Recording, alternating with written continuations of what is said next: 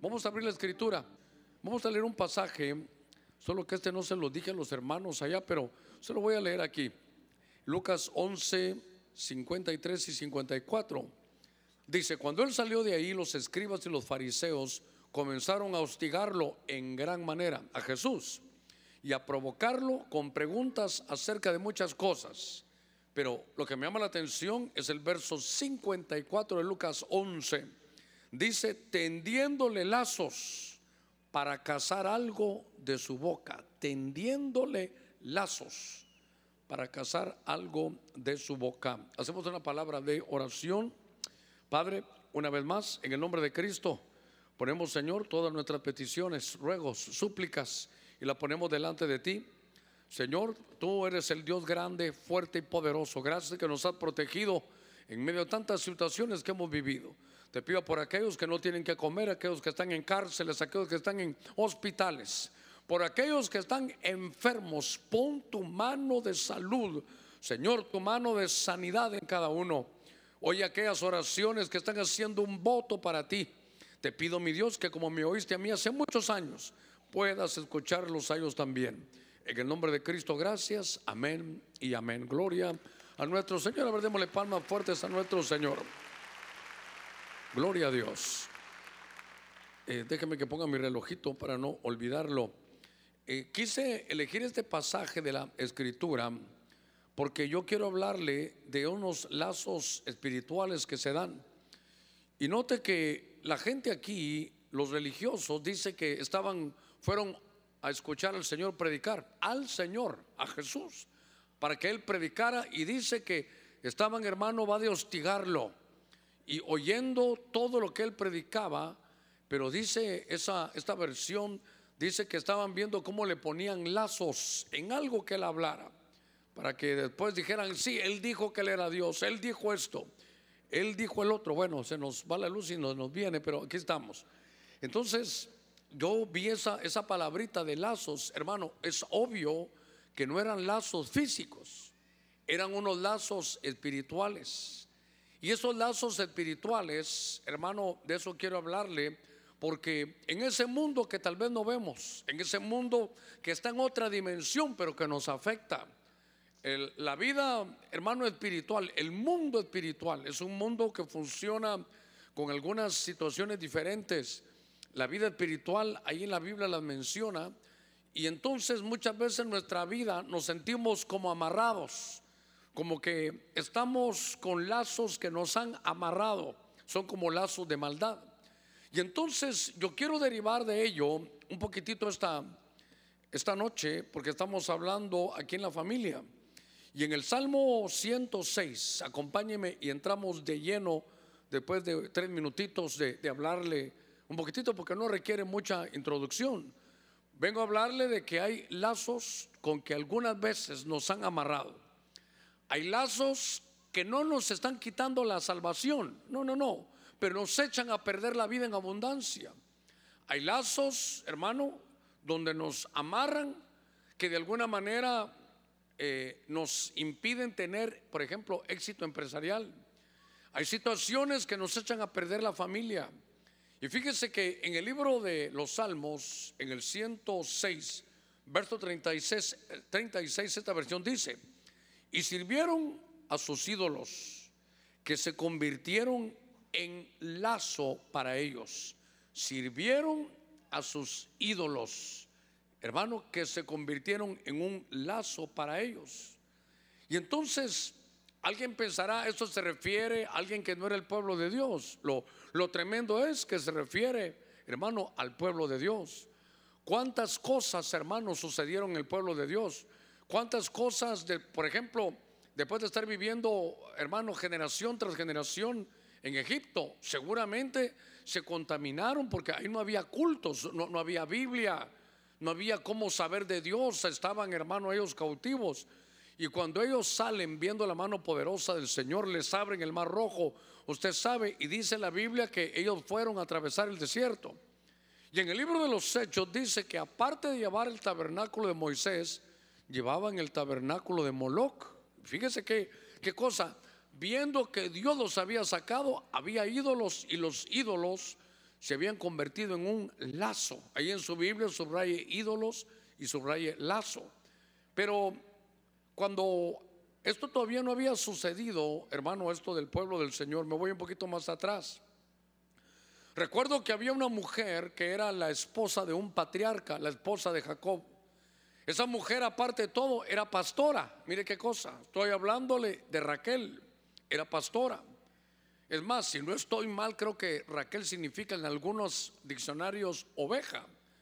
Pero esta mujer vivía con su padre Labán antes que hermano llegara a Jacob. Y entonces la Biblia nos muestra, hermano, cómo esta mujer, allá en el capítulo 31 de Génesis, ahí voy a ver si apunté el verso, pero nos deja ver que aquella mujer, ahora, oiga esto, era una matriarca, la esposa, hermano de Jacob, la mamá de José, aquel que se vestía, hermano, con, con, una túnica de colores, es decir, que una mujer conocedora. Pero cuando ella sale de su hogar, de la casa de Labán, donde habían vivido, hermano, unos 20 años, entonces dice que Jacob le dijo, mi amor, nos vamos. Y ella se subió, hermano, a su, a su camello y robó los ídolos de su padre. Note eso.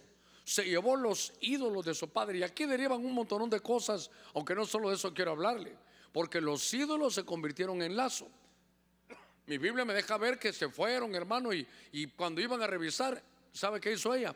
Le iban a revisar porque Labán, el papá, dijo, alguien se robó mis ídolos. Mire, mire qué abierto lo decía.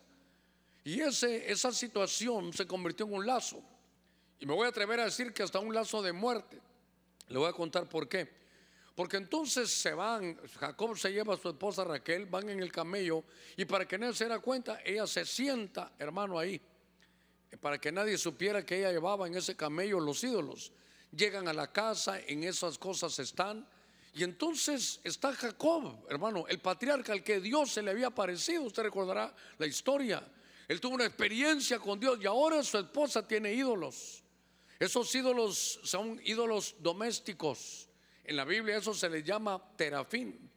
Si no estoy mal, aunque no di la cita bíblica a los hermanos, pero creo que en Génesis 31, 19 aparece, hermano, que esa mujer se llevó esos ídolos.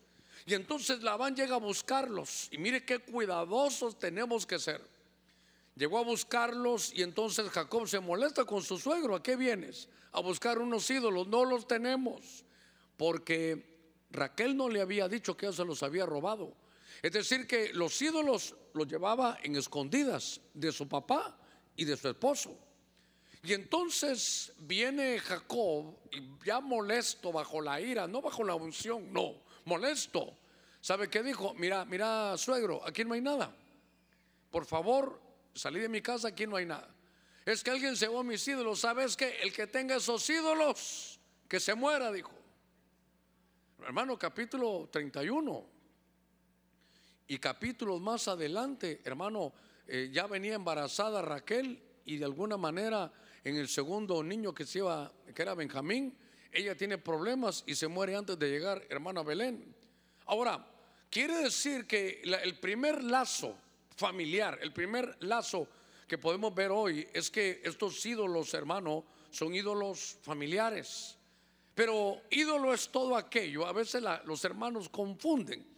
Ídolo es todo, no lo que usted pueda admirar, no que aquello que usted pone antes del Señor. Su confianza antes, hermano, del Señor.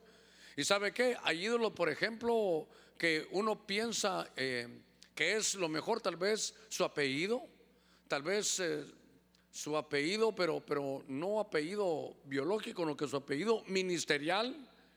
Ya no se predica de Cristo, no que se predica de la iglesia. Y entonces hay ídolos, hermano, eh, que son, hermano, ídolos empresariales, pone su empresa antes, ídolos, hermano, familiares.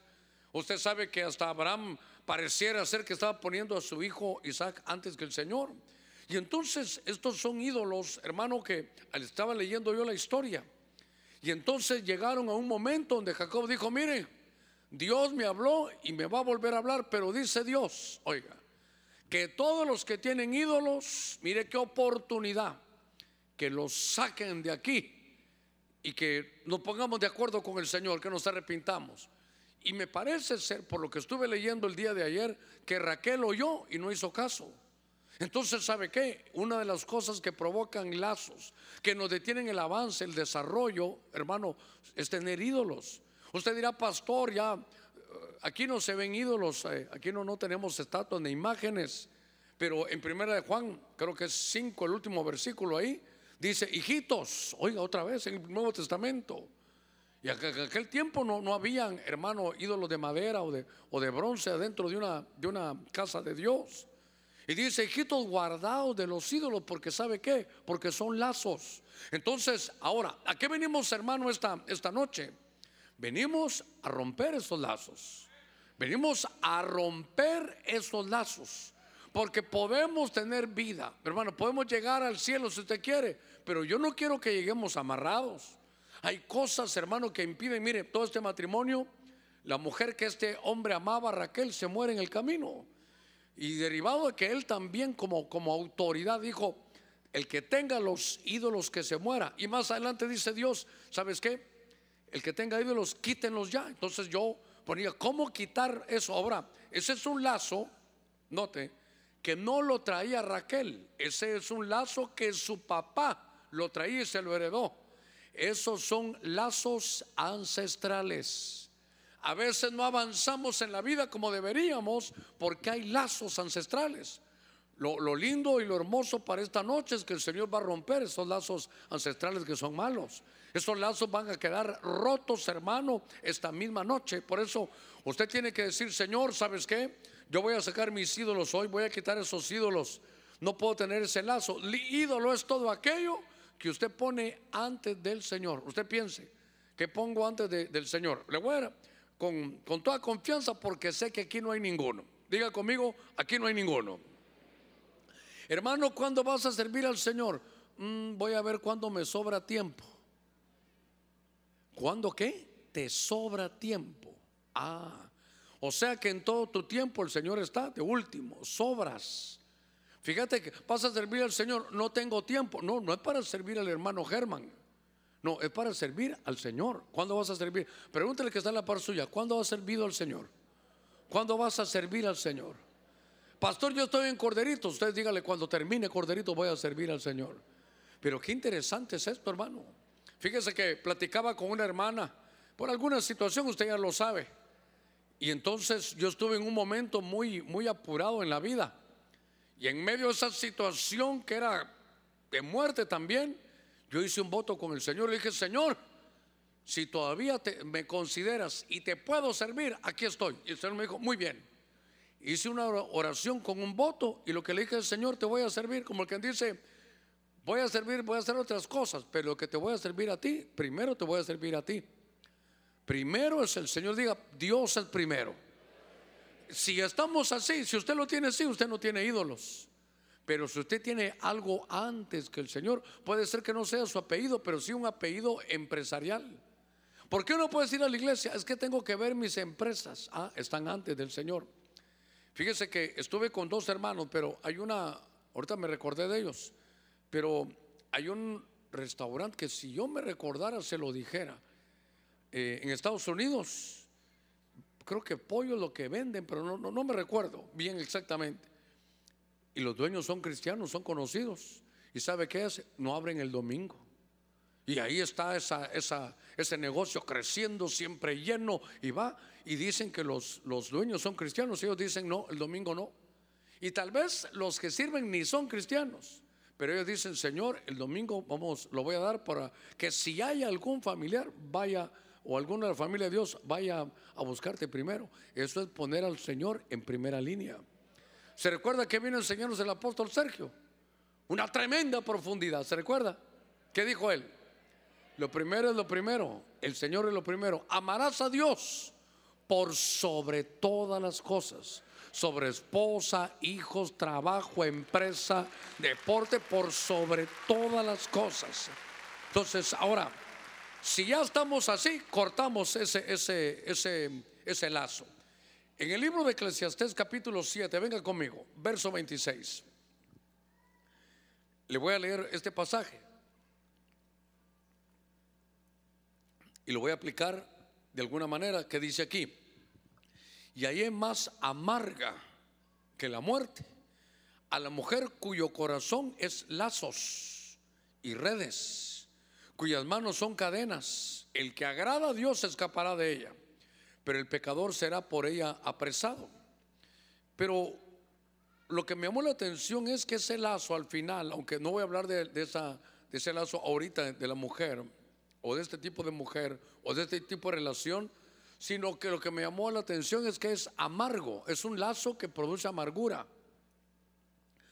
Más amarga que eso es este lazo que te produce amargura. Entonces, fíjese que quiero llevarlo bien práctico, quiero hacerlo bien sencillo, porque a eso venimos. Ah, no han puesto el número uno, deberían de ponerlo ya ahí, rompiendo esos lazos. Pero el segundo lazo que quiero hablarle es cómo somos, hermano, como somos humanos, somos tan fáciles para amargarnos. Y es que la amargura podrá tener muchos ángulos, pero la más sencilla, la más práctica, la que nos sucede a todos, ¿sabe cuándo es? Cuando consideramos que nos han hecho una injusticia. Y como estamos hablando, hermano, de, estos lazos y estamos hablando de familia, yo recuerdo, por ejemplo, varios personajes, pero, por ejemplo, hermano, Job, hay un pasaje que Job habla y dice, dejen que mi espíritu hable en medio de la amargura. Se amargó por una prueba. Se amargó en medio de su prueba, en medio de su dolor, en medio de que las situaciones económicas ya no estaban igual, en medio de que perdió terrenos. ¿Sabe qué? Se amargó por la enfermedad que tenía. Hermano, era, era normal, era algo que a cualquiera le puede pasar. Pero a veces nos amargamos en la familia, hermano, por situaciones, por ejemplo, a veces se puede cometer un error. Un hijo en escuela bilingüe y el otro hijo en una escuela, hermano, normal. Puede ser que a un hijo sí le compramos celular y al otro no. Mire, mire cómo, cómo empiezan aquí a darse algunas cosas que pueden suceder. Por ejemplo, algunos se pueden amargar y otros no. Pues yo no me recuerdo que me amargué mucho, pero yo tenía a mis hermanos, entonces a mi hermano mayor ropa nueva. Y a mi, eh, hermano segundo, cuando aquel la dejaba, la agarraba a él. O sea que a mí ya no me tocaba de agachón de, segunda mano, me tocaba de postración. A mí me llegaba de tercera mano. O sea que al hermanito Germán mejor no le compramos mucha ropa porque viene dejando su primer hermano la agarra el segundo y ya me llegaba de tercera. Entonces, a uno se le compra ropa nueva y al otro no. Déjeme que toque otra teclita ahí en este tecladito que tengo ahorita aquí. En su casa no estoy viendo a nadie, a nadie. Esto solo estas manos estoy viendo. Su esposo siempre con traje nuevo. Porque su trabajo es muy importante, es un ejecutivo. Pero a usted la tienen de ejecutada.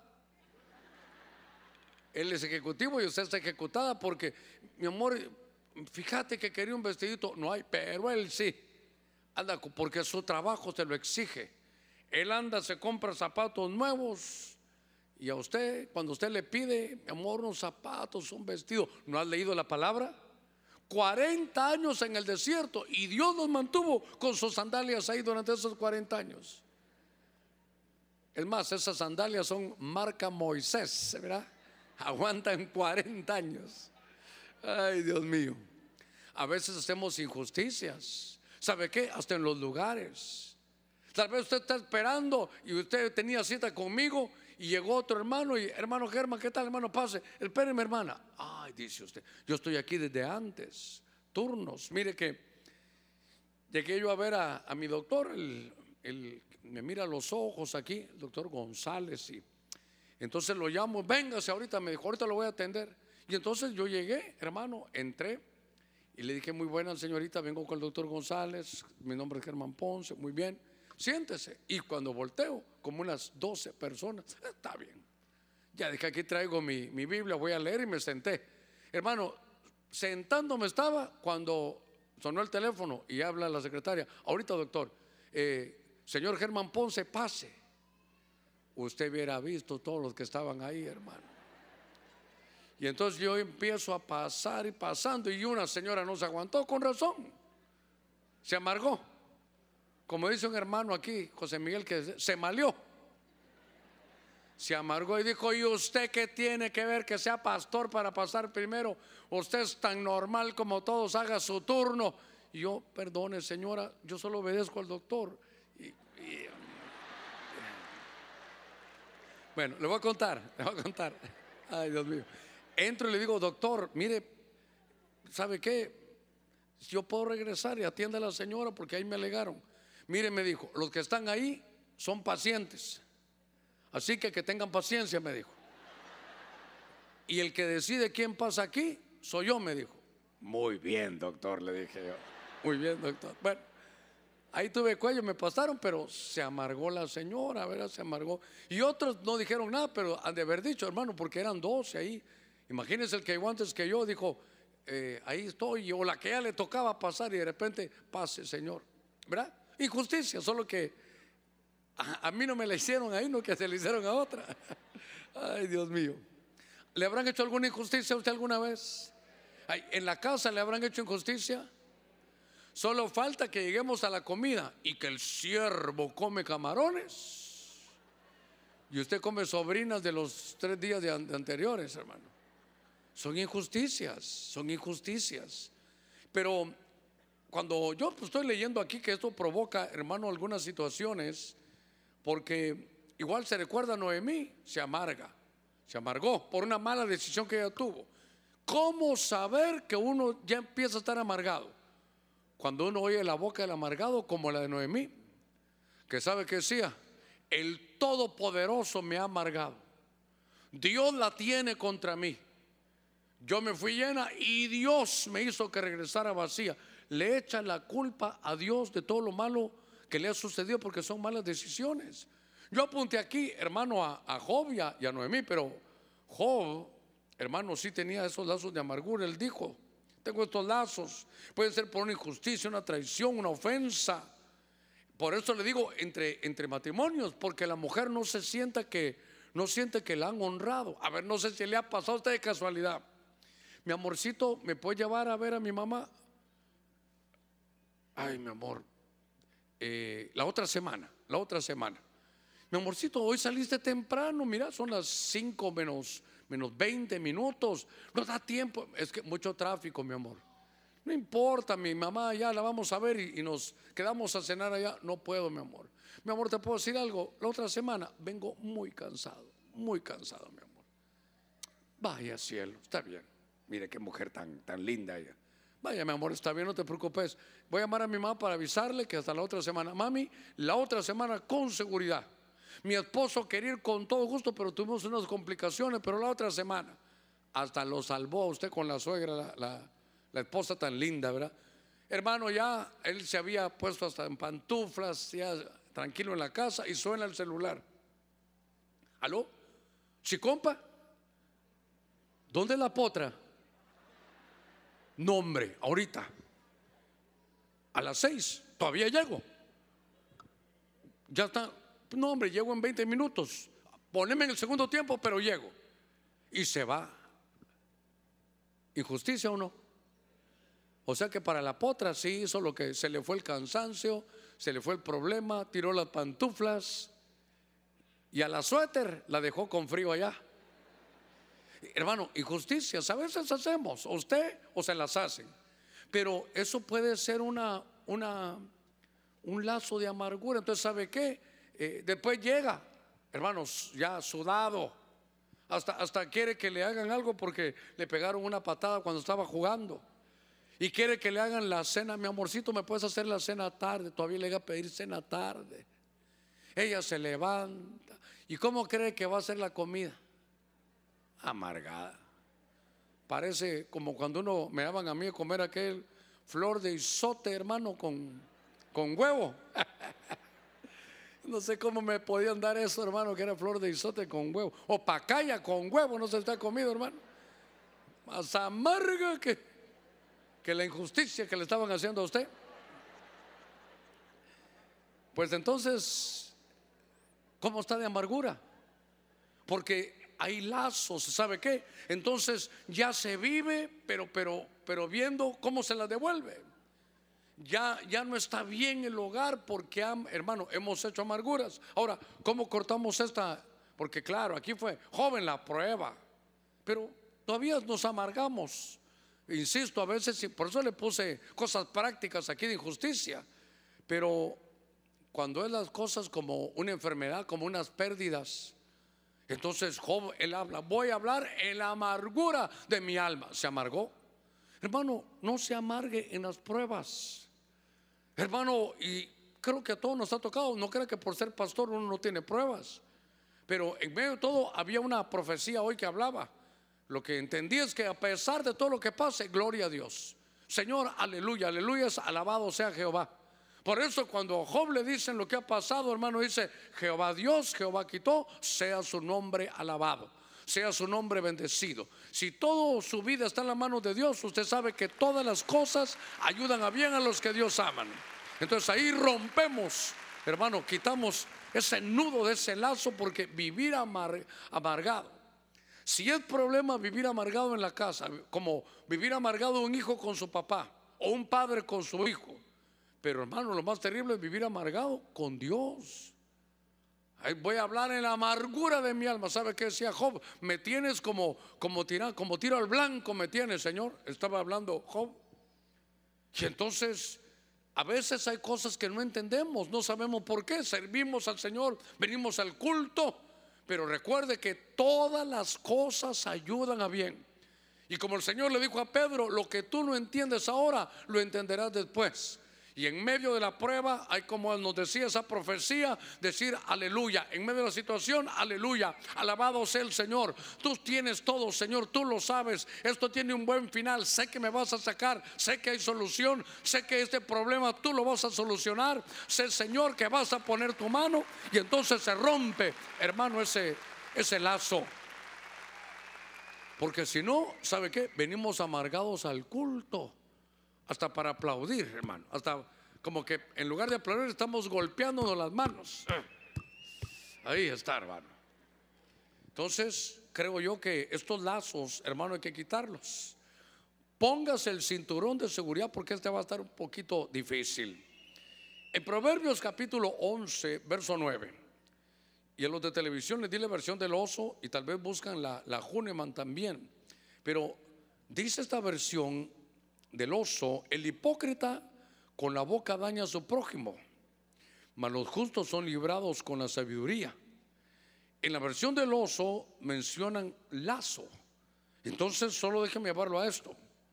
Hay un lazo, hermano, que es la hipocresía. Ah, no sé si me va a dar tiempo todo, pero, pero tengo que trabajarlo esto con ustedes pasito. Porque el lazo es un lazo, algo que amarra, algo que te tiene amarrado y es la hipocresía. Desde el ángulo que quiero verlo, hermano, cuando uno estudia en el griego la palabra hipocresía, es una palabra que viene de hacer teatro, ¿verdad? Es hacer teatro. En el teatro, digamos, yo voy a hacer teatro, ¿cuál es mi papel? ¿Qué me toca hacer a mí? Es un ladrón, ah, entonces voy a actuar como ladrón. ¿Qué me toca hacer a mí? Esto, entonces voy a actuar de acuerdo al papel que me están dando. Eso es, eso es hacer teatro. Y de ahí se deriva la palabra hipocresía.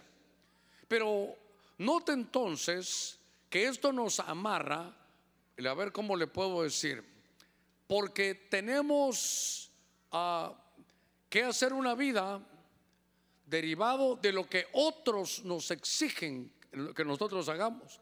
No podemos ser nosotros mismos. Mire qué cosa esta. Y entonces eh, esa, esa mm, atadura, ese lazo de hipocresía, hermano, es tan terrible. Mire, ¿cómo le explico esto? Ah, si usted ha tenido alguna mascota, algún perrito, y lo ha dejado amarrado todo el día, según uno para que esté bien, pero cruel porque lo dejamos amarrado y cada uno sabe, ¿verdad? Porque si no, hace y deshace. Cuando usted en la noche ahí está moviendo, hermano, la cola parece, pero va de un lado para otro. Y usted suelta al perrito. ¿Qué hace el perrito?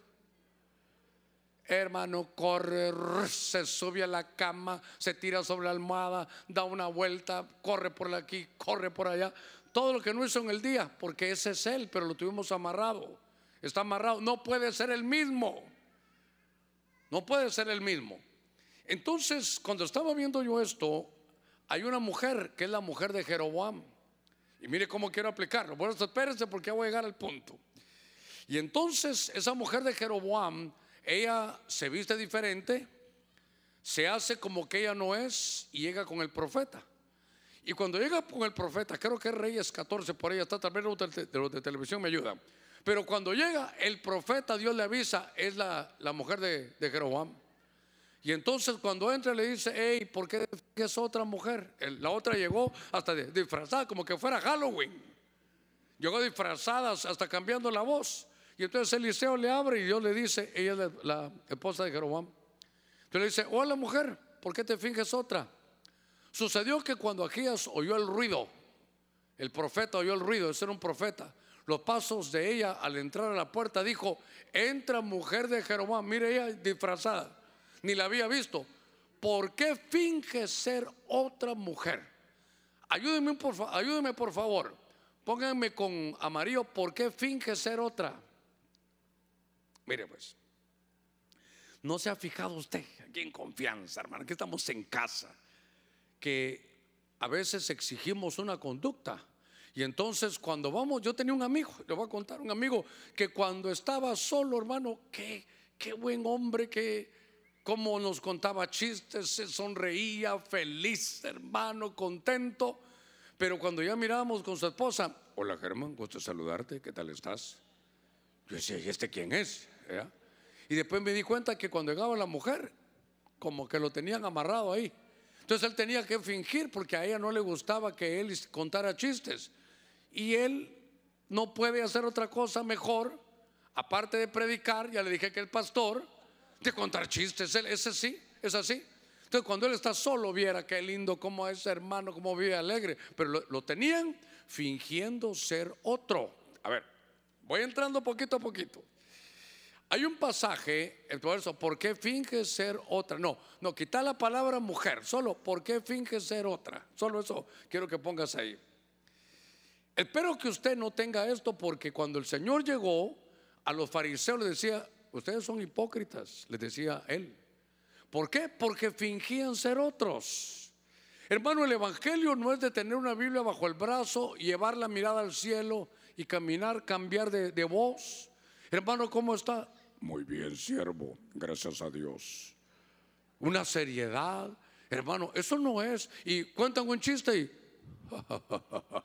¿Por qué no se ríe bien, hermano? Es que si me río bien, fíjese que me arrugo, hermano.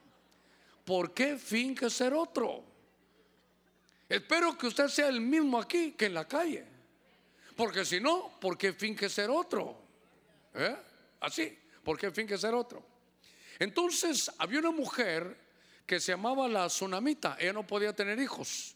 Y de pronto llega Eliseo, le profetiza, le dice un año voy a venir y cabal hermano llegó, ya tenía ella su hijo. Le mandaron a hacer un su apartamento, lindo el apartamento, ahí tenía el de todo. Y entonces tuvo conflictos con su esposo y el niño se muere. El niño llega a la finca donde estaba el esposo, esa señora, y le dice, padre, padre, y entonces hermano se muere tal vez por insolación, lo que haya sido. Y entonces se imagina su hijo muerto y él todavía dice, vení trae a este niño, bueno, un lío familiar, pero el niño había muerto. Y entonces llega, hermano, el enviado del profeta y le, dije, y le dice, ¿cómo están las cosas? ¿Cómo te va a ti? ¿Cómo le va a tu marido? Contame a tu hijo cómo le va. ¿Y sabe qué dice ella? Todo está bien. ¿Cómo que todo está bien? Su hijo ya no estaba.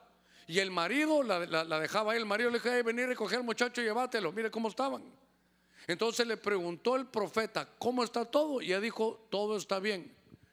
Es que le iba a señalar allá, ¿por qué te finges otra? Silencio en la iglesia de Cristo. Se puso el cinturón. Ok, ahorita empieza el problema.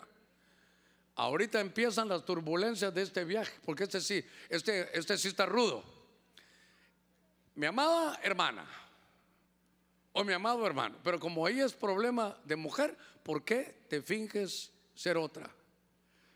Cuando su esposo le pregunta, ¿está todo bien mi amor? ¿Por qué finge? ¿Por qué finge? ¿Cómo te fue mi amor? Todo bien. ¿Por qué finge? Aquí hasta tenemos cantantes. ¿Cómo te va mi amor? ¿Cómo te va? ¿Cómo te va? Vaya, ¿cómo te fue?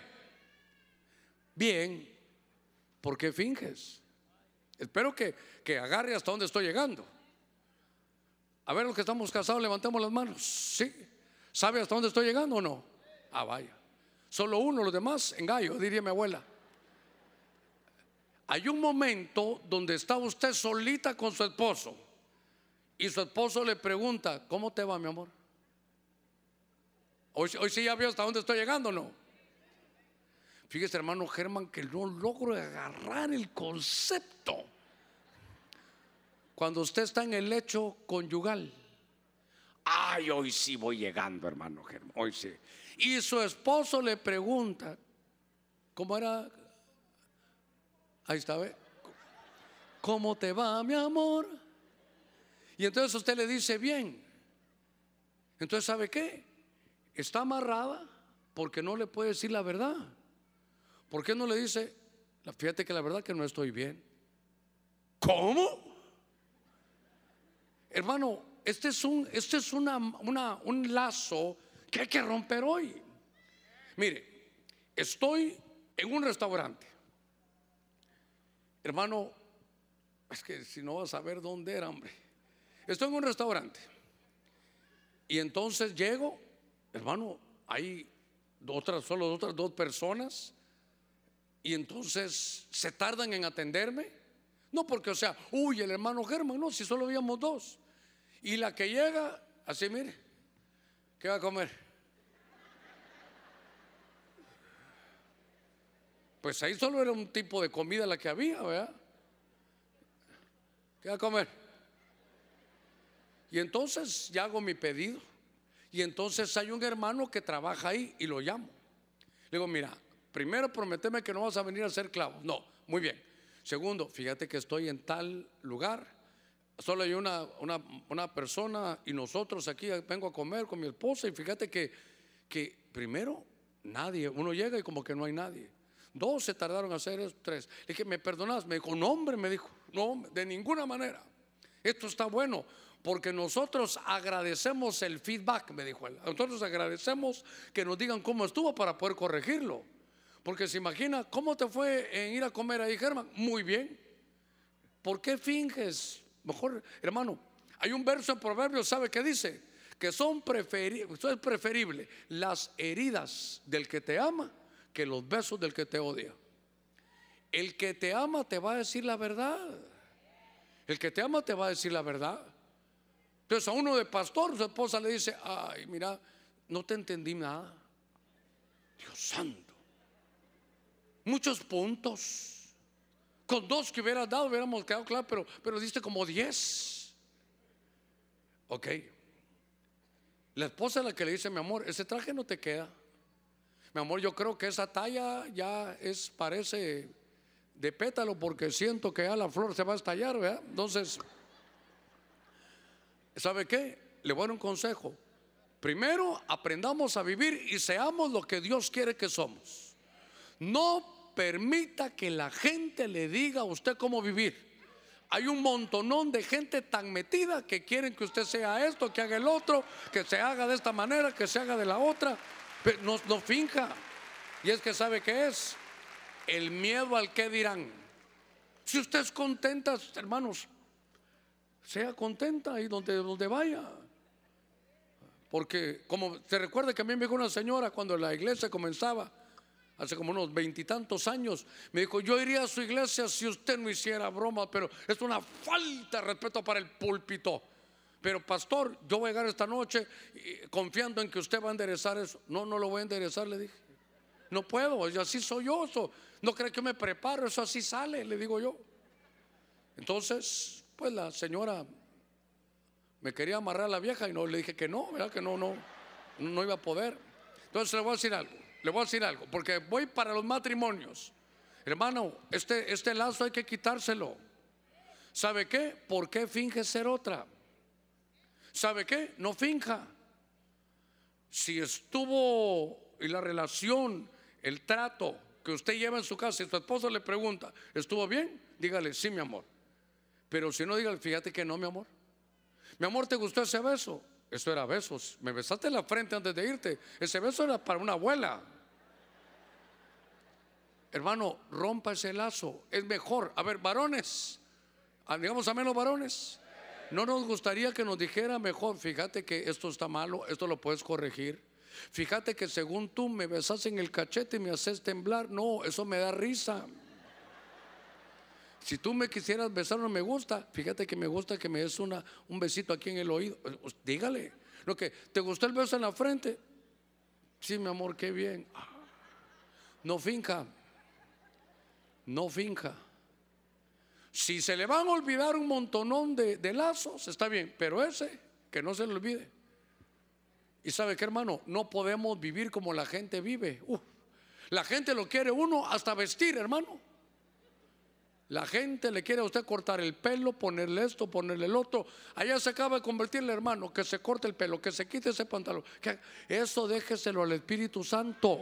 Nosotros presentemos a Cristo y que Cristo haga y desarrolle toda la obra, hermano, en cada uno de nosotros. A ver, démosle palmas fuertes a nuestro Señor. Muy bien. Hermano, le voy a contar una intimidad en el ministerio. Estoy yo, tengo reunión con los, ancianos, hermanos, todo está bien, amén, pastor. Y nos vamos. Y al salir, aquello no estaba bien. Bolívar, eso no, esto que dijo no estaba bien. ¿Por qué no lo dijo ahí? Y el otro le dice, ¿por qué no le dijiste? Por ejemplo, yo le digo a usted, hermano, cuando algún líder lo trate mal, dígamelo. ¿Todo está bien? Todo está bien, pastor. Y de repente me voy de la iglesia, ¿por qué? Porque aquel líder me trata mal. ¿Y por qué no me dijo?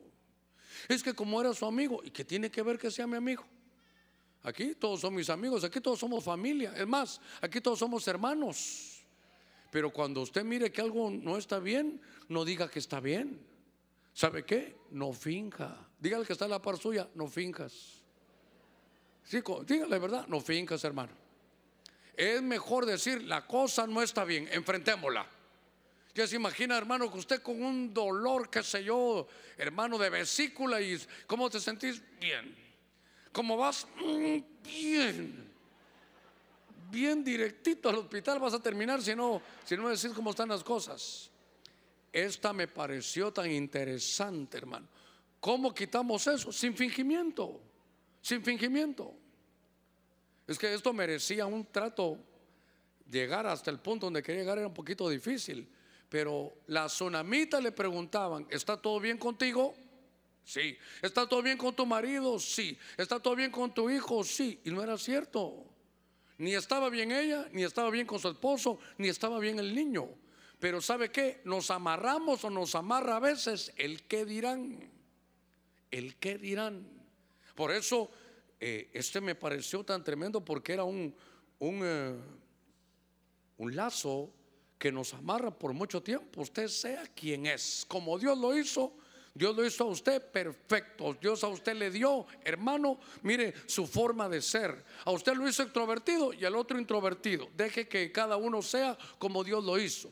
Cuando usted se tenga que reír, ríase a carcajadas. Cuando tenga que callar, se calla. Pero hermano, sea usted. Y cuando algo no le guste, dígalo para que se pueda enderezar hasta donde se pueda.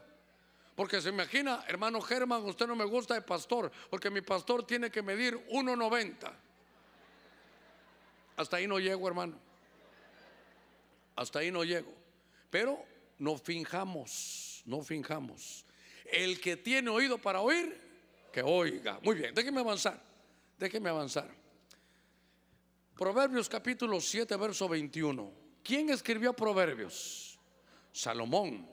Dice, hablando de una mujer, dice, lo atrae con la mucha suavidad de sus palabras, lo seduce con sus labios lisonjeros. Prontamente él va en pos de ella como buey llevado al matadero, como siervo que se enredó en el lazo. Aquí está un hombre que tiene una dotación de parte de Dios de sabiduría. Desde joven es sabio. Tiene muchos logros, ha desarrollado edificar un templo, ha hecho su casa personal, su fama, hermano, es conocida, él no viaja, la gente llega a buscarlo para ver y para oír de su sabiduría, pero como estamos en familia, en la crisis de la edad madura, no sé, algunos llega a 40, 50, 60, no sé a qué hora llegará, pero llega, una, llega un momento de esa crisis. Y de pronto Salomón, el mismo Salomón escribe proverbios y dice, le pasa como aquel chico que va caminando en la calle, aquel hombre que va caminando en la calle y de pronto ve una mujer que no puede quedarse en su casa. Una mujer dice que lo atrae con sus palabras tan suaves, sus, sus labios lisonjeros, una voz, hermano, tierna. Y dice que lo empieza a seducir y le cuenta la historia. Cuando llega a su casa, léala. ¿Sabe qué le dice? Mi marido se fue de viaje. Mire qué cosa. Mi marido se fue de viaje. Y aquí hay, como para dar una sola prédica en ese proverbio 7. Se fue de viaje, no me llevó. Y cuando usted lee ahí, y aparte se llevó la bolsa de dinero. La dejó y la dejó sin dinero. Pero yo ya fui, hermano, ha de haber sido una mujer de iglesia, ella también, perdóneme. Yo ya, ya pagué mis votos, dice. Ah, mire qué cosa. Una mujer que hacía votos. Ya arreglé mi cama. Como mi marido no está, ¿por qué no te llegas si nos embriagamos en amores toda la noche? Mire, cuando yo lo leo detenidamente y digo, Señor, ¿cómo es que hizo votos? ¿Cómo es que estaba con otra amarra? ¿Qué otra amarra tenía? ¿Sabe qué amarra tenía ella? De amargura por las injusticias. Mi esposo se fue de viaje y no me llevó. él se fue de vacaciones, se fue a los niños, pero solo alcanzaba, mire, ya lo hemos platicado. El paquete vacacional alcanzaba solo para él y sus dos hijos. Yo le digo, mi amor, fíjate que con este dinero solo se pagan los boletos, el mío y el de los, de los dos niños. Así que por esta ocasión te dejo. ¿Está bueno o no? ¿Qué debería haber hecho? No, pero no tenían, llevársela no puede porque no tenían. No ir o ir a otro lugar más barato. Pero entonces dice, y se llevó la bolsa del dinero. Ahora, esto hermano, no hay que darle muchas vueltas. Entonces él quedó de ir a la casa de ella, sabiendo que ella tenía marido. Ella fue, él fue a su casa a visitarla. Note cómo va todo, ahí va.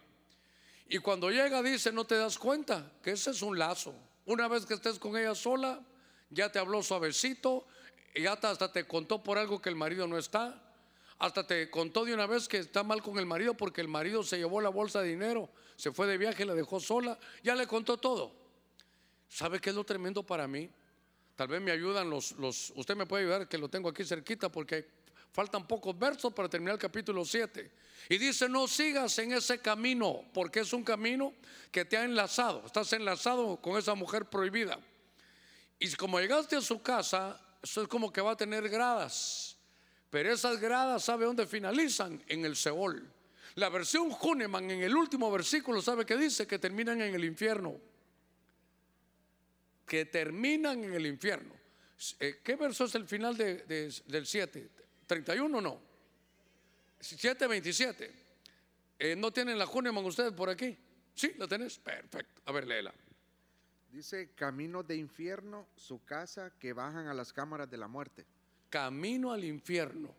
Entonces alguien dirá, tan delicado está, pastor. Oiga esto. Cuando yo lo leí me pareció muy mal. Primero entendí algo, que es un pecado de muerte. Hermano, el adulterio es un pecado de muerte.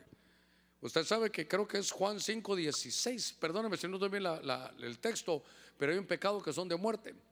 Pero el pecado este conduce a muerte porque cuando el marido sepa, dice la misma Biblia, creo que en Proverbios 6, un capítulo antes, contra eso no hay soborno, no hay regalos, el marido no va a aceptar. Los crímenes pasionales son por este lazo porque era una mujer que tenía esposo. Y ella ya estaba amarrada con amargura. Ya, está, ya estaba que estaba viendo ella cómo se vengaba de él. Pero lo tremendo para mí es que son gradas que te llevan a las cámaras de la muerte. Entonces esta es un lazo de muerte. Hermano, ¿quién está exento de no cometer adulterio? Nadie, ni hombre ni mujer. Esta mujer, lea, vengo de pagar mis votos. Fue el culto, pero estaba amarrada con amargura. Este me la debe, me dejó. Se fue con otra o se fue de viaje. Se fue con hasta el, hasta el dinero, ni tarjeta me dejó. Se molestó ella. Ahora, donde yo quiero llevarle es en el infierno. Y entonces me recordé que Jesús dando la correcta interpretación de la Torá, de la ley, le dice, la ley decía, si alguien comete adulterio, pues morirá de esta manera. Pero dice, mas yo digo, que el que mire una mujer para codiciarla, ya adulteró con ella en su corazón. Y luego dice, por tanto, si tu mano te es ocasión de caer, córtala. Si tu pie te es ocasión de caer, córtalo. Si tu ojo es ocasión de caer, córtalo. Dice, porque es mejor que entres al reino sin eso, que te vayas completo a dónde dice, al infierno. No, yo, le digo que me he preocupado porque digo, entonces el camino del adulterio, esta, esta, este lazo conduce, hermano, al infierno. Este lazo es como un lazo de muerte. Y entonces eh, yo veo y digo, Señor, ¿cuántos lazos hay? Pero ¿sabe qué? Y es posible que hoy estemos bien, pero que, hermano, Dios tal vez le está hablando a alguien ya de que sale tranquilo en la colonia, ven bendiciones y ahí va el evangélico, todos lo conocemos, hasta con su uniforme servidor, va hermano, con su traje y todo, y ahí sale ya la vecina, o sale ya alguien ahí de la, de la colonia que le va muy bien, buen hombre de Dios. Fíjese que se me descompuso el, el, el agua aquí, no sé si usted tendrá una llave que me preste. No fue con la señora, fue con usted a buscarlo. ¿Con usted, pastor? Sí, con usted, con usted, con alguno ahí. Ya sabe, ¿verdad? Ya la vecina, a ver si llega a arreglar esto, llega a arreglar el otro. No, pero su esposo se fue de viaje. Regresa hasta dentro de 15 días. Ay, ay, ay, chacatay. Le está diciendo todo. Entonces, ¿sabe qué? ¿Qué le queda ahí? Huir frente a la fornicación que dice la Biblia, enfréntala con oración y ayuno. Que ahí dice huí de la fornicación. Entonces, ¿sabe qué vecina puede llamar a este, ahí le, esta compañía le van a arreglar eso? Porque hermano, de eso hay que huir. ¿Sabe cómo lo siento? Como que Dios nos está avisando, nos está diciendo, hey, cuidado, esto puede venir. Hoy estás libre, pero ese es, una, ese es un lazo que te lleva, dice, como el buey al matadero. Y que una vez que llegues en eso vas por las, a las cámaras de la muerte, al infierno. Ahí lo, leyó el hermano verso 27 en la versión Huneman. Entonces, esta cadena, ¿cómo se corta? No vayas a su casa. No vayas a su casa. Hermano, a usted le estoy hablando, no vaya a la casa. Es una hermana, no vaya, no vaya, si va, vaya con su esposa. ¿En qué le ayudamos, hermanita? Qué bonito, ¿verdad? Ay, yo pensé que iba a venir solo Humberto. Por eso le dejé el portón abierto. Es, es la vida, es la vida práctica. ¿Y sabe qué? Salomón. Por eso le pregunté, ¿habrá alguno que está exento de no tropezar ahí? Alguien contestó con mucha verdad, ninguno. Pero por eso dice la Biblia, huí de ello. Entonces, ¿cómo se corta este es? No vayas a su casa. Diga conmigo, no voy a la casa solo. No voy a la casa solo. Si tiene que ir para ayudar, vaya acompañado. Ahorita llegamos con mi esposa a atenderla con todo gusto. Oye, ay no, Humberto. Si va a venir, le dejo el portón abierto. ay, Dios mío. Ay, Señor, perdóneme, ya ve que no puedo ser serio yo hablando de una cosa tan seria aquí, hombre. Bueno, sigamos adelante. ¿Cómo va con los lazos? Bien, pastor. Todo bien, pastor. Es que son lazos que no se miran, pero uno puede tener esos lazos de idolatría, de amargura, de hipocresía. Y ese lazo, hermano, en cualquier momento cae. Por eso tenemos que estar, hermano, listos. Mire, dice la escritura, Proverbios 22, 24. Dice mi Biblia, no te asocies con el hombre iracundo, ni andes con el hombre violento. Oiga, no sea que aprendas sus maneras y tiendas lazo para tu vida. Entonces yo puse asociarse y un lazo. Asociarse y lazo. No que uno no se pueda asociar, pero hay que saber con quién asociarse. Fíjese que en la historia bíblica habrán muchos casos. Hay textos, ay Dios mío, ¿dónde queda ese texto?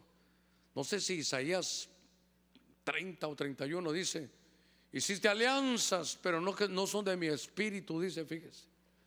Y entonces viene un rey, hermano, un rey que había sido un reformador ahí en, el, en el pueblo de Dios. Y Dios le había puesto ya en su corazón un tremendo proyecto. Hacer, noten en aquellos tiempos, piense usted cómo se hacía, barcos, naves, esas marítimas, iban a ir a traer oro de Ofir, iban a hacer, hermano, exportaciones, importaciones. Eso es lo que hacía Salomón, así hizo Salomón, pero aquí estoy hablando de Josafat. Y de pronto Josafat hace, hermano, hace una, una alianza, se asocia, hermano, con un rey que estaba mal, fíjese que era, creo que era Ocosías.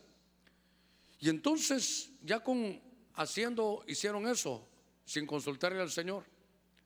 Porque dice, hiciste alianzas, pero no eran de mi espíritu, ni me preguntaste. Entonces se asoció, ¿sabe qué? Ocosías eran de aquellos que venían de, de Jezabel. Y entonces hicieron el proyecto juntos, hermano. Y por eso me llamó la atención, porque mire, es un lazo asociarse con alguien que no está bien con el Señor. Por ejemplo, imagínense que usted tuviera un su barco y entonces usted está vendiendo las entradas, ya no vamos, ya está. Y de repente, eh, ya no vamos. ¿Tu nombre? Jonás. ¿Se lo lleva usted en su barco? ¿A qué? ¿Por qué no se lo va a llevar? ¿Qué va a haber allá adelante? Una gran tormenta, culpa de tener a un Jonás en su barca. No, a veces se asocian Jonases. Y entonces, veo yo aquí, estaba leyendo un pasaje, segunda de Crónicas 20:37. Entonces, Eliezer, hijo de Dodaba de Maresa, profetizó contra Josafat diciendo: Por cuanto te has aliado, una versión dice: Cuanto te has asociado con Ocosías, el Señor ha destruido tus obras y las naves fueron destruidas y no pudieron ir a Tarsis. ¿Qué le parece? Y las naves fueron destruidas, no, destruidas sus obras. Hermano, hay un lazo aquí de fracasos empresariales. Hermano, le voy a dar un consejo. Si Dios a usted le da una idea, una, usted emprende algo y Dios le mostró eso y usted tiene, qué sé yo, la sazón por decirle algo a esa comida, ese es el proyecto que Dios le dio a usted. A ver, ¿qué ejemplo le pongo? Viene el rey Acab y hermano, vienen los babilónicos y oiga, le dice, pasen adelante, entren aquí. Mira, y detrás de esa puerta que hay, son cosas de nosotros, pero ¿qué tienes ahí? Tengo mis tesoros, vengan, vengan, les voy a mostrar mis tesoros. Y les quitó la cortina y les enseñó todos sus tesoros. Ah, muchas gracias, rey. Ya nos vemos, qué bendito como Dios te ha dado. Bendiciones y se fueron. Le provocó el deseo de eso. Lo invadieron después porque mostró las cosas que Dios le había dado a él. A ver si me voy a entender. Hermano, ¿por qué la Coca-Cola, la Pepsi-Cola y eso no sacan su, su patente para que todos la puedan ver? Porque es secreto. Eso es solo para ellos. eso es lo que los hace diferentes. Me parece que le estoy avisando ya que si usted tiene una, va a emprender algo y pensaba asociarse, revise si no está metiendo un Jonás a su barca. Revise si no se está asociando con un Ocosías. A ver, ¿cómo puedo hacer esto, hermano? Mire, hasta aquí voy a llegar porque me quedan dos minutos, pero le voy a, le voy a enseñar esto. Entonces, ¿con quién me voy a asociar, hermano Germán? Quiere decir que entonces nosotros como cristianos no podemos asociarnos con ninguno de allá afuera. Es casi imposible. Primera de Corintios, ay Dios mío. ¿Dónde será ese verso? Capítulo 5 tal vez. Ah, donde dice, Pablo dice, no que no se asocien con los del mundo porque nos queremos sin hablarle a nadie. Les estoy diciendo que no se asocien con uno que llamándose hermano. Ese es. Es el verso que estoy buscando. Primero Corintios, ¿qué será? 7, 9. ¿Alguien lo encuentra? No. Si no, lo voy a ir a buscar yo ahí arriba. Ustedes que son aquí los que buscan. Fosforito, ¿cómo estamos? Es que somos familia. Cuando yo quiero el fuego de Dios, sé que. ¿Qué, verso es? A 5.11, ok. Sino que es en efecto. Ok. Sino que en efecto os escribí que no anduvierais en compañía de ninguno que llamándose hermano es una persona inmoral o avaro o idólatra o difamador o borracho o estafador. Con ese ni siquiera comáis. Ok, ese es el 5.11. A ver, desde el 9, es que él viene y dice, miren, no que, no, no que le dejen de hablar a los, sino imagínense mañana que a su trabajo. ese mi jefe no es cristiano. Aquel que tiene de recursos humanos tampoco, no, no, no dice eso. Para no si lo tenés, a ver qué dice. En mi carta os escribí que no anduvierais en compañía de personas inmorales. No me refería a la gente inmoral de este mundo, o a los avaros o estafadores o a los idólatras, porque entonces tendrías que salir del mundo. Porque entonces tendría que salir del mundo. Sino que en efecto os escribí que no anduvieras en compañía de ninguno que llamándose hermano es una persona inmoral, avaro, idólatra, difamador, borracho o estafador, con ese ni comáis. Ah, bueno, entonces aquí hay que ver, claro, es del mundo, pero satánico, obviamente que no. Usted sabe que está metido en malas cosas, usted sabe que no. Lo que están diciendo es, si no, tendríamos que salir de este mundo. Nos convertiríamos en una secta. No, está diciendo, no haga asociaciones con uno que llamándose hermano sea inmoral, estafador. Hermano Germán, entonces hay hermanos inmorales. Hay hermanos estafadores. ¿Qué más decía? hermanos borrachos Los corintios se echaban sus traguitos a veces, por eso les escribió eso. Entonces, yo quiero que vea algo. Cuando uno hace, se asocia con uno de ellos, está amarrado. ¿Y qué es lo que pasa? Fracaso empresarial. ¿Qué hay que hacerse? Desamarrarse de eso. No haga asociaciones con uno que llamándose hermano tenga esas características. Era 1 Corintios 5.11. 5.11. A ver si en televisión lo consiguen. Estoy, terminando. Ya, ya me sonó la alarmita aquí. Pero son, son las 38, faltan casi 22 minutos. 5 del 9 al 11. 1 Corintios, ahí está. Sino que en efecto os escribí que no anduvierais, no que no le, ni modo que se va a sentar usted en otro lado, no, que no anduviera en compañía de ninguno que llamándose hermano es una persona inmoral, o avaro, o idólatra, o difamador, o borracho, o estafador. Con ese chavo ni, ni al food court ni a la cafetería. Sí, sí, ahí dice. Eso casi, mire, eso, claro, no que a usted le contaron, que usted sepa, porque eso nos amarra, si es ya en una, como le pasó a Josafat, hermano, lea la vida de Josafat, un reformador, un hombre de Dios, un rey, hermano, que había hecho todo bien, y que su empresa, hermano, era una empresa tremenda, una visión de exportación, de importación una empresa de hacer barcos. Pero como si no con, con Ocosías, dice Dios, Dios, Dios te va a destruir las obras. Y se destruyeron todos los barcos. Mire, el tiempo me faltaría. Pero faltan qué? 21 minutos. Solo le voy a decir uno más. Proverbios 5:22, verso o versión ausejo. Proverbios 5:22. Quiero leerla esta. Pasen la otra que tenían, que esa no se la voy a decir, la de Jacob otro día y lo hemos hablado. Pero es que me llamó algo la atención. Que quiero cerrar con esta. Que hay lazos de culpabilidad. Hay lazos de culpabilidad. El malvado se enreda en sus propias palabras y es capturado así. Y es capturado en el lazo de su culpa. Hermanos, ¿Alguna vez usted ha tenido la culpa de algo? Eh, ¿Verdad? Saber cuántas veces. Pero a veces quedamos amarrados porque algo sucedió y fue culpa nuestra.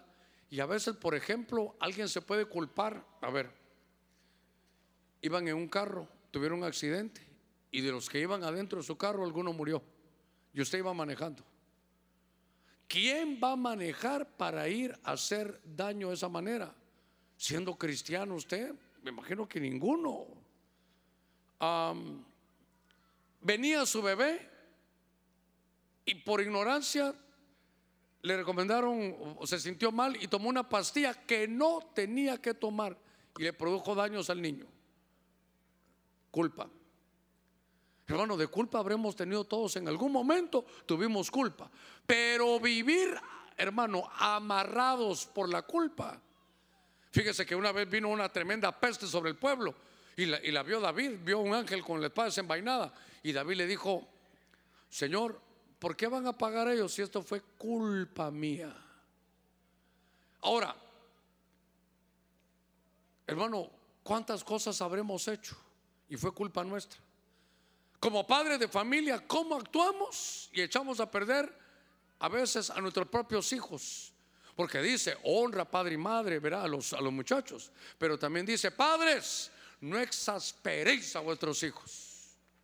Y los exasperamos tanto, tanto que se fueron de la casa. Otros se fueron del país, otros ya no volvieron. O imagínense otro que se fue y algo le pasó. Entonces trae culpa, hay culpabilidad. O tal vez un par de hermanos le soltó la mano y algo pasó, culpa se, perdió un niño y el esposo le echa la culpa y, y ella ahora se siente culpable. A veces tenemos esa carga por años. Si yo no hubiera ido, si yo hubiera pasado, el tiempo hubiera, no existe. Pero la culpa sí, ahí está la culpa. Pero mire cómo Dios, estoy cerrando ahorita, lo que los hermanos de alabanza suben. Lo que quiero es que David se sentía, hermano, con culpa. Salomón también, Salomón lo escribió. Pero a mí me gustó David, Señor, ¿por qué? ¿Por qué el pueblo va a pagar si esto fue culpa mía? Cuando en Isaías 53 voy a cerrar, porque ¿cómo nos quitamos la culpa?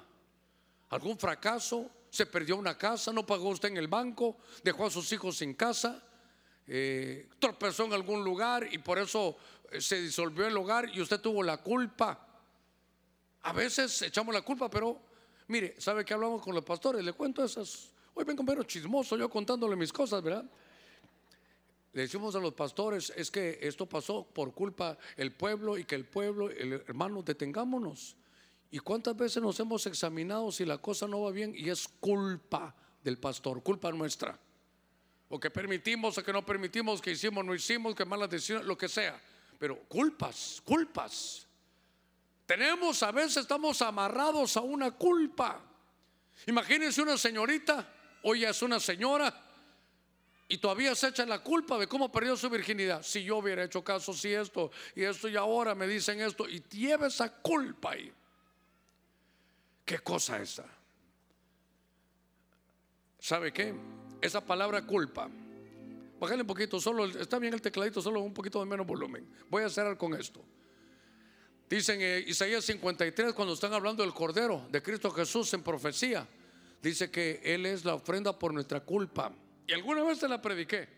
Porque esa culpa es la palabra Asham. Y póngame cuidadito en todo esto. Cristo dijo que Él es la ofrenda por la culpa. Diga conmigo, ofrenda por la culpa.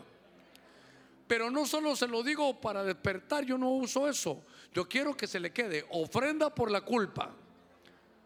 Que no se le olvide que Cristo es la ofrenda por la culpa. Entonces Cristo es la ofrenda Asham. Isaías 53. Él llevó nuestras culpas, es la ofrenda por la culpa. Entonces vino Cristo y dijo, yo voy a llevar la culpa, yo soy la ofrenda a Sham. Y fue a la cruz y entonces su culpa y la mía la llevó Cristo. ¿Cuántos decimos amén a eso? Y entonces en la cruz, ahí mataron a Jesús. Mataron a la ofrenda a Sham. ¿A Sham qué es? Culpa. Ahí está Cristo. Y entonces ahorita le dan la lanza en el costado y lo matan, pero él ahí es la culpa, la mía y la suya. Mataron su culpa y la mía ahí. Su culpa y la mía ahí murió. Cristo llevó nuestra culpa. Hermano, en el sacrificio perfecto de Cristo, todas tus culpas y mis culpas, Él las llevó, hermano, en esa cruz del Calvario. Por eso, la ofrenda a Sham, que nunca se le olvide, cuando lo quieran amarrar la culpa, y sí, tú tuviste la culpa, la culpa, la culpa, culpa tuya se pasó esto, culpa tuya se perdió el hogar, culpa tuya se perdieron los niños, culpa tuya se disolvió esto, culpa tuya nos robaron, lo que usted quiera. Nunca se le olvide que en Isaías 53 dice que Jesús fue la ofrenda a Sham. Él llevó la culpa, agarró sus culpas y las mías y las llevó ahí a la cruz del Calvario. Matándolo a él, mataron sus culpas. Que se rompa ese lazo de culpa con sus ojitos cerrados. Con sus ojitos cerrados. Yo vengo no solo a desatar, sino a romper esos lazos. Es bien temprano, bien temprano. Faltan 14 minutos para las 9. Pero si hay alguien, lo vamos a poner todo de pie rápidamente. Si hay alguien que está amarrado, venga hoy. Si quiere recibir a Cristo, venga esta noche, acérquese hoy. Llevabas culpas tan grandes, Cristo las llevó todas en la cruz. ¿Habrá alguien que va a recibir a Jesús? Iglesia, le ruego algo, unos segunditos nada más.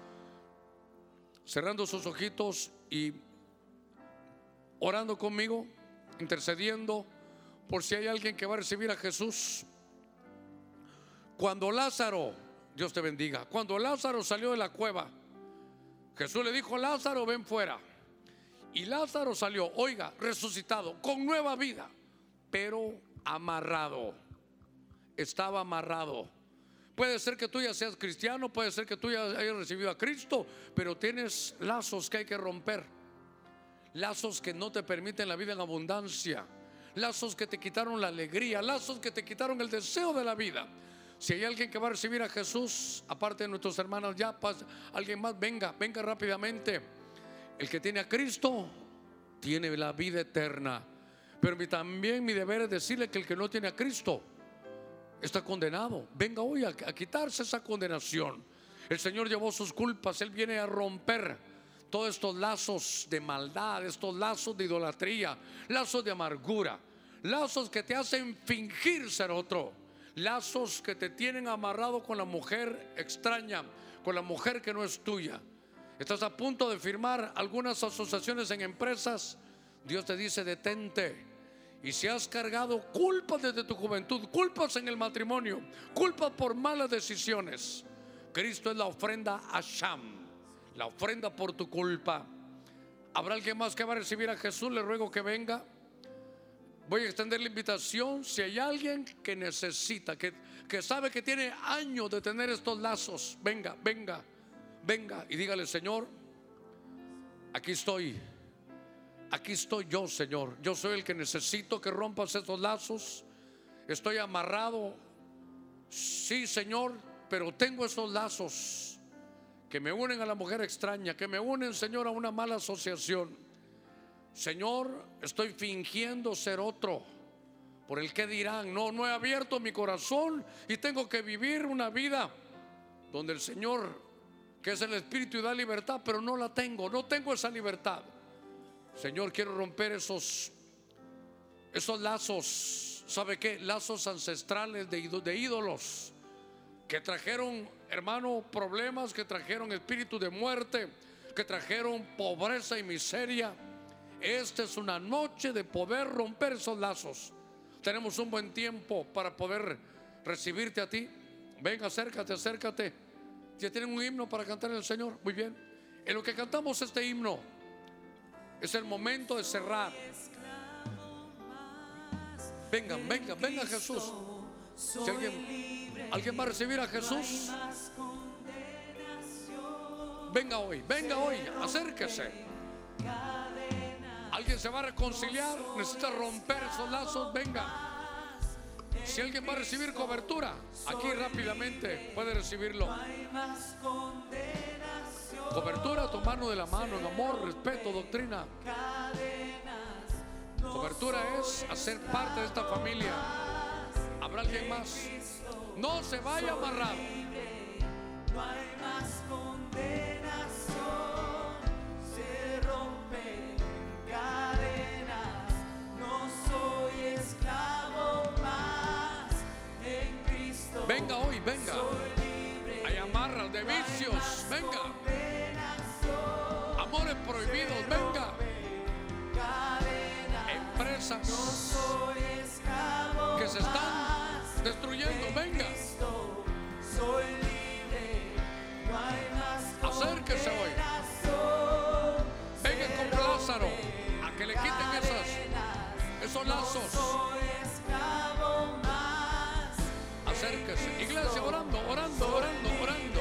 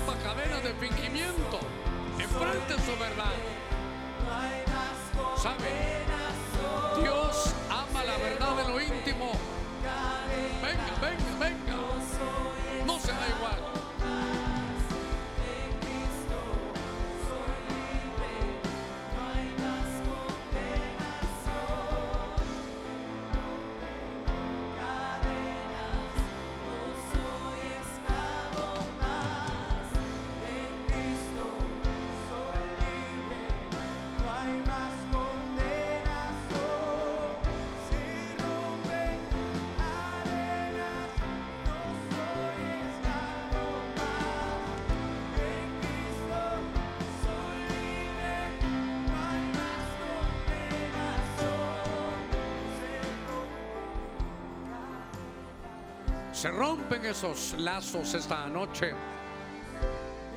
Sé que hay alguien más todavía. No se vaya igual. No se vaya igual. Usted sabe que eso le impide su vida en abundancia. Eso le impide su vida plena. Eso le impide la alegría de la vida. Usted sabe si hay amarras. Le repito, Lázaro salió resucitado. Sí, nueva vida. Cristo lo llamó pero salió con lazos amarrado. Hoy como Lázaro venga, Jesús dijo a sus siervos, desátenlo y déjenlo ir. Sea desatado hoy de esos lazos en el nombre de Cristo. Lazos ancestrales, lazos que te llevan al fracaso empresarial, lazos que te hacen fingir ser otro. Lazos que te hacen reír cuando lloras por dentro. Ya no tienes que quedarle bien a nadie más, solo a tu Señor. Dile, Señor, voy a enfrentar la verdad. Voy a enfrentar mi verdad. Dios ama la verdad en lo íntimo. Todavía quedan dos minutitos para que usted venga. Acérquese hoy, acérquese. El Señor va a romper esos lazos que como decía ese himno, a veces son cadenas que tienen que ser rotas. Tienen que ser desatados esos lazos. Desátenlo y déjenlo ir. En el nombre de Cristo. ¿Habrá alguien que va a recibir cobertura?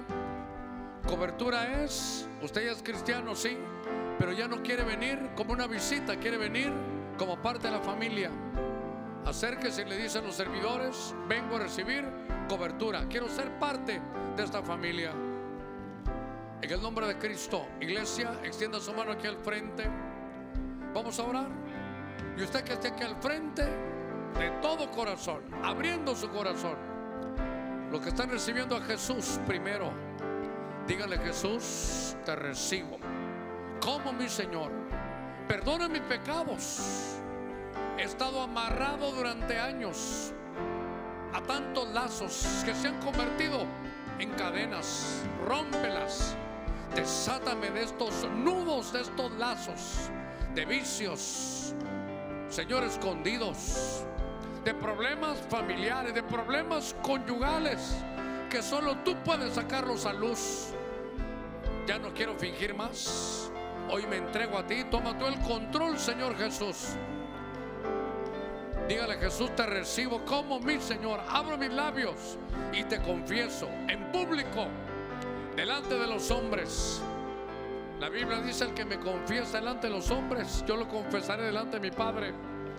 Aquellos que se están reconciliando, que están rompiendo, dígale, Señor, no me voy a distraer. Aquí he venido para ser libre. Aquí he venido para que me desates como a Lázaro. Quítame estos lazos, Señor, que me llevan de fracaso en fracaso. Quítame estos lazos que no me permiten ser pleno en el hogar. Quítame estos lazos que no me permiten, Señor, vivir la vida en abundancia. Quítame estos lazos. En medio de la prueba que llevan, dígale, Señor, no me quiero amargar más. Me cuesta, pero me hablaste por la profecía. Te alabo y te bendigo en medio de la prueba. No lo entiendo, pero sé que tú tienes el control. Aquellos que están recibiendo cobertura, levanten su mano, Padre. Extendemos hoy este manto de bendición a todos aquellos que están recibiendo cobertura. En amor, respeto y doctrina nos unimos para que la unción que tú has dado en este lugar venga sobre ellos. En el nombre de Jesús los bendecimos. Dígale, Señor, he sido trasplantado junto a corrientes de agua. Te pido que yo pueda dar fruto a su tiempo, que mi hoja no caiga y que todo lo que yo haga prospere. En el nombre de Cristo, Padre, tú eres un Dios bueno. Estamos orando por familias. Iglesia, una vez más, extienda su mano aquí al frente. Cada familia aquí representada, que se toma de sus manos. Están pidiéndote una ayuda, que se rompan esos lazos. Lazos de injusticia. Lazos, Señor, de fingimiento, que sean hoy mismo, Señor, desatados y nos lleves a una plena libertad. Te pido por tu pueblo, ahí que está en su lugar. Bendigo su familia. Y hoy como Lázaro, que sirva yo como un siervo del Señor para desatarlo y dejarlo libre, que pueda ir usted en libertad de ser la persona que Dios quiere que sea, que pueda lograr todos los objetivos que Dios tiene para usted. Ahí con su mano levantada, dígale, Señor, recibo esa bendición. Voy a ser la persona que tú quieres que yo sea. Voy a lograr todos los planes que tú tienes conmigo. Señor, cubre mi familia, mis hijos. En el nombre de Jesús bendigo su entrada, su salida, su alacena, su canasta básica y su salud. En el nombre de Cristo, gracias Señor. Amén, amén y amén.